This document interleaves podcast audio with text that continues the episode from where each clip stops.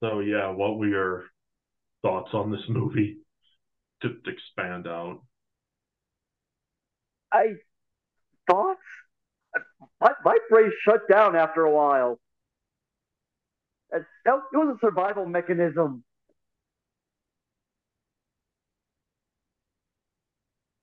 Oh, I'm sorry. You said during that uh, the short, it's you said it was like French or something. Yeah. You see that that is why people don't like foreign films. I like foreign films. Uh,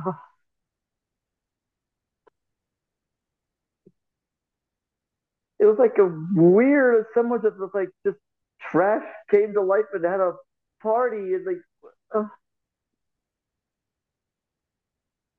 like trash came to life had a party.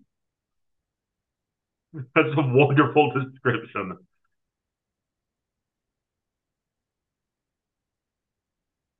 Well, I swear, a couple of the things just like little bits of like paper dolls or something.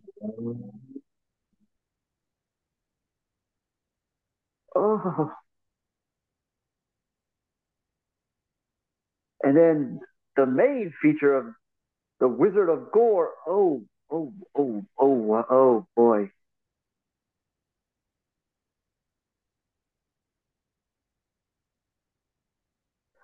Even at the end, they were acknowledging all of the plot points they didn't resolve. Yeah. But hey, it turns out to be a girl power movie in the end. Oh, I mean, if you're really yeah, stupid, it does. ay, ay, ay, ay, ay, ay.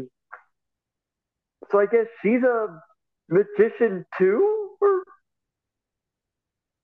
I think she's supposed to be like the only magician. Is like she, she and he's not. I don't know. I, I, don't know. It's a perfect way to sum up this movie. What's it about? I don't know. What did what did you think of the effects? I don't know. Yeah.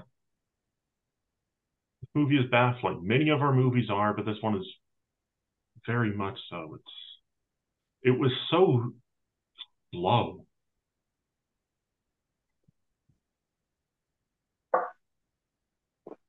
And again, like I met guys, I mentioned this while we were watching it, like how Oppenheimer doesn't feel like a three-hour movie. Mm-hmm. This thing does feel like a three-hour movie, and it's not even that long. The the pacing was just so horrible. Mm-hmm. So glacially paced. Oh god, and Montag's monologue, like oh, like just get to the damn point. Concentrate, concentrate, concentrate on how I can't say concentrate properly. I I didn't notice that, but because well, again, he just had a weird way of delivering all his lines.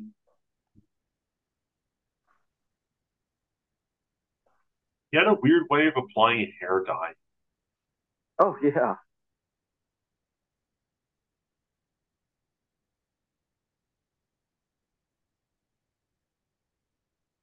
Yeah, it's like during the whole thing, I kept thinking, it's like he is like the epitome of like every stereotype of a bad Shakespearean Shakespearean actor.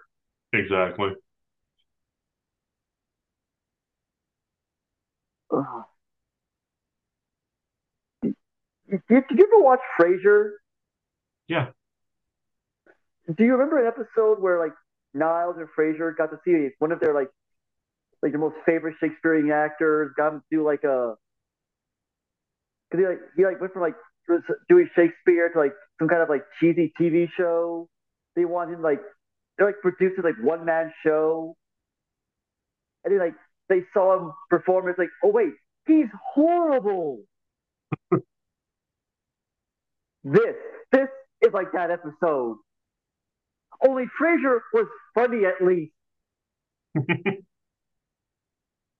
Niles, when you ripped out my intestines, I was not very happy. Yes, well, I had. Well, yes, well, I had a perfectly fun time.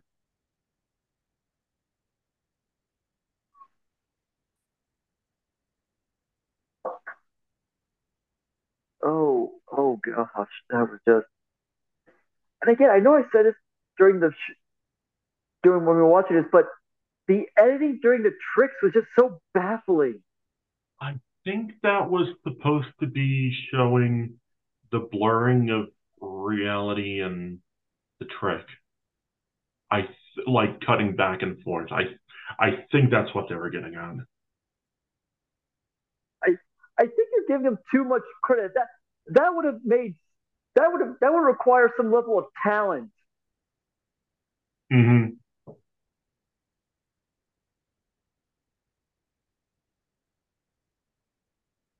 And that's a good point. Like, what happened to the bodies?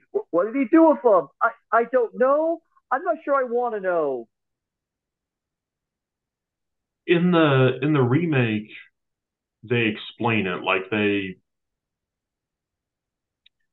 gets into like really weird explanations like Montag is using like an East Asian drug that causes hallucinations when it comes into skin contact. So like he shakes everyone's hand like when they're coming into the show. But like if you use it too much, it breaks down your calcium deposits. It's a the new one is weird, but like they try to explain stuff. Okay, I can, I can respect them for that. This is just now that you mentioned as a remake, I I'm kind of curious to see it, but I, I need I need time to, to recover. Yeah.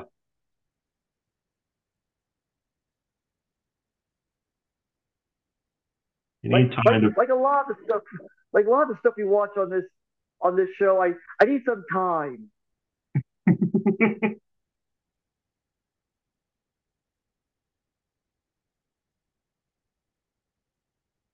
I, I I need to go to church, say a prayer, light a candle, and, and I'm agnostic.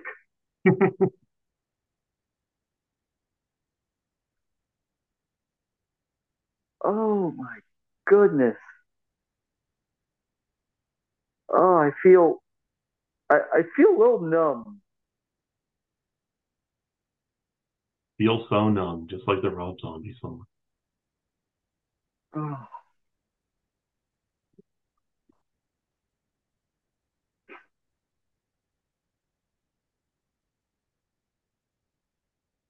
I mean, the, the the short put me on the edge. The feature just threw me right over. That's the thing. The short, the Devil's Ball, which the longer version is known as the mascot. It's a cute little thing. Like when you when you watch the whole thing, a there are like much better prints of this movie, so there's that. Um, or this short, and it's it's a cute kind of weird kind of Tim Burton type thing. Like it, it's it's neat, but like taking just that part of it was is such a weird choice. Like just cutting that little bit out of the middle and I, I will I will take your word for it. Yeah, the but the dog is trying to get an orange for a little girl. It's it's like an actual story. Like it it's not explained in this version, of course, but I think it's just Nothing was explained in that version.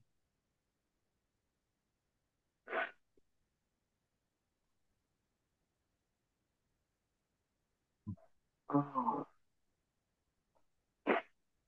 And you know, for a second, I, when, the, when I saw the title, "The Wizard of Gore," I thought for sure it was going to be some of the sort of like weird, um, Wizard of Oz parody, like that Winnie the Pooh thing. No, that would have been fun. That would have been Yeah. interesting. Instead, we that. got instead we got this absolute this nightmare.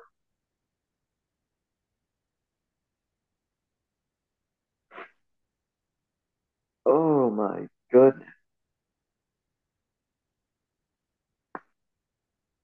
You know, the, that was funny the part where the guy with the with the punch press is like, "Oh, this is a nice necklace. I wouldn't want to see it ruined." He just tosses it off stage. yeah. What if it was like in in Deathstalker 2? Ow.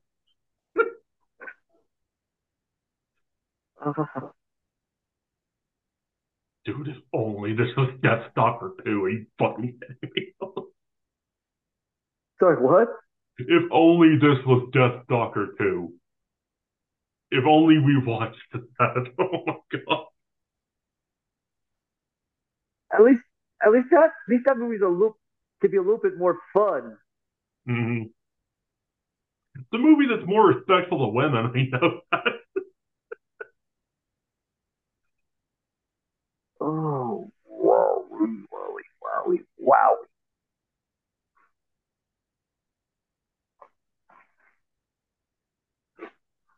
I think, I think Deathstalker 2 had better acting hmm than this than this thing.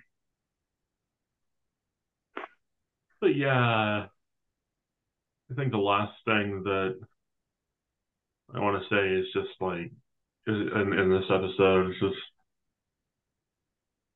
I'd always heard of Herschel Gordon Lewis and he always seemed like very unpleasant. And now I watch his movies, not just The Man Who's Unpleasant.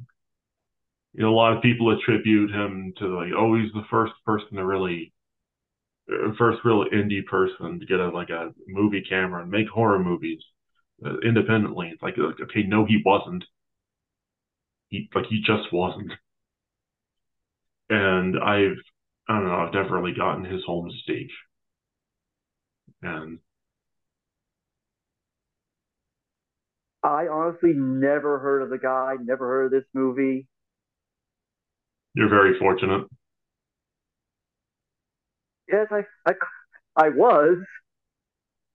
Because Yeah. now I know he exists. I, I don't know how many movies he's made. I'm not going to go look for him. That's a pretty good idea.